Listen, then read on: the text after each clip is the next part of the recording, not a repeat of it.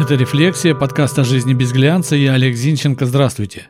Каждый день, то тут, то там, мы видим следы разрухи. Мы просыпаемся, работаем, отдыхаем, засыпаем. А изо дня в день перед глазами разбитые тротуары, обшарпанные стены, грязные окна, пыльные витрины, грязные машины, ржавые заборы, тусклые фонари, пыль, грязь, песок, вонь.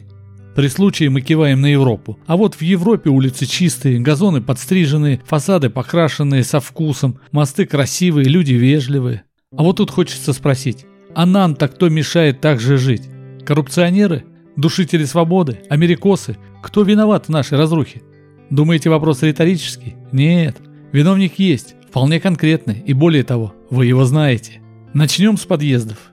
Почему, живя в доме, мы терпим загаженные грязные подъезды? Неужели всем жильцам, пусть даже временным, трудно собраться и привести в порядок подъезд? Трудно сорвать с входной двери все объявления, очистить от старой краски и покрасить в привлекательный цвет? Почему всем жильцам не обустроить придомовую территорию? Я не призываю покрывать фасады сусальным золотом, но отмыть от грязи, пыли, заделать щели, обустроить газоны и цветники – это же возможно. Напротив моего дома много лет стоит серое, мрачное железобетонное здание и даже попытка летом спрятаться за листья кустов и деревьев не спасала положение. Но вот в этом году они сделали капремонт. Рабочие заделали все щели между стыками плит и покрасили фасад. Нет, здание не превратилось в новое, но это стал нормальный городской дом с вполне приличным внешним видом. Правда, стала заметна вопиющая неряшливость балконов. Балконы-то кто до такого состояния довел? Неужто та самая управляющая компания, на которую так все любят жаловаться? А может городские чиновники изо дня в день сюда ходили и превращали балконы в символ серости будней? Очевидно же, что сами жильцы довели свою, заметьте, свою собственность до такого удручающего состояния. Если бы балконы никто не видел, и шут-то с ними, но балконы на всеобщем обозрении. Почему же мы не следим за ними, как за своей одеждой? Почему, если мы куда-то идем, то стараемся одеться в соответствии с моментом, качественно? А фасады домов, заборы, лицо нашего жилища иной раз приводим в такое состояние, что страшно не только смотреть на это уродство, но и думать о нем.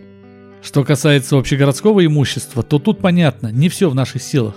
Но мусор на улицах, битые бутылки, зассанные проулки – это что, городские чиновники делают? Ну нет же, это все наши с вами следы. Это мы, горожане, допускаем, что все это возможно. Полиции на всех не хватает, дворников мало, но мы-то с вами можем не молчать. Это именно мы не создали атмосферу непринятия такого поведения. Мы не пытаемся пресечь выбрасывание мусора куда попало, кидание бутылок в кусты или надевание их на навершие заборов. Еще один вопрос неряшливости городов – малое количество городских туалетов и полное отсутствие детских туалетов. Именно из детства прорастает восприятие города как большой отхожей ямы. Малыш захотел в туалет, мы без сомнения стащили с него штаны и усадили у ближайшего куста. Такую картину можно наблюдать в центре и на окраинах, у детских площадок и в скверах. Никого не смущает, что таким поведением мы закладываем в голову детей, что город – это то место, где можно и нужно гадить где попало. Мы не формируем восприятие города как в чем-то сакральной территории. Мы вырастаем с мыслью, что справить нужду на улице города – это так же нормально, как шумно сморкаться на людях через ноздрю, зажав другую пальцем. А тогда почему мы требуем от чиновников, чтобы они навели в городе порядок? Они что, из другого теста? Или что, иначе воспитывались? Они так же, как и все мы, воспринимают город как большой мусорный бак, в который можно свалить не только свои возмущения, но и мусор, который лень нести туда, где ему действительно место. А еще причина бед в том, что мы привыкли смотреть на город из своей квартиры квартире чисто, модно, уютно, значит до остального нам нет дела. Напротив обшарпанный дом. Заставлю подоконник цветами или занавешу плотными шторами. С улицы воняет. Поставлю кондиционер, чтобы не открывать окна. Подъезд превратился в кошачий человеческий сортир. Ускорюсь и максимально быстро покину его. Разбитый тротуар. В машине его не видно. Разбитая дорога. Буду ворчать в соцсетях. Хотя нет, что касается дорог, тут много активистов борьбы. Тут тебе и ямы в цвет раскрашивают, и коврами закрывают, и иные способы привлечения внимания используют. А знаете почему? Потому что дорога напрямую соприкасается с нашей личной собственностью, с машинами, мотоциклами и прочее. Так почему же вы забываете, что подъезды – это тоже ваша личная собственность? Именно так, лично ваша собственность.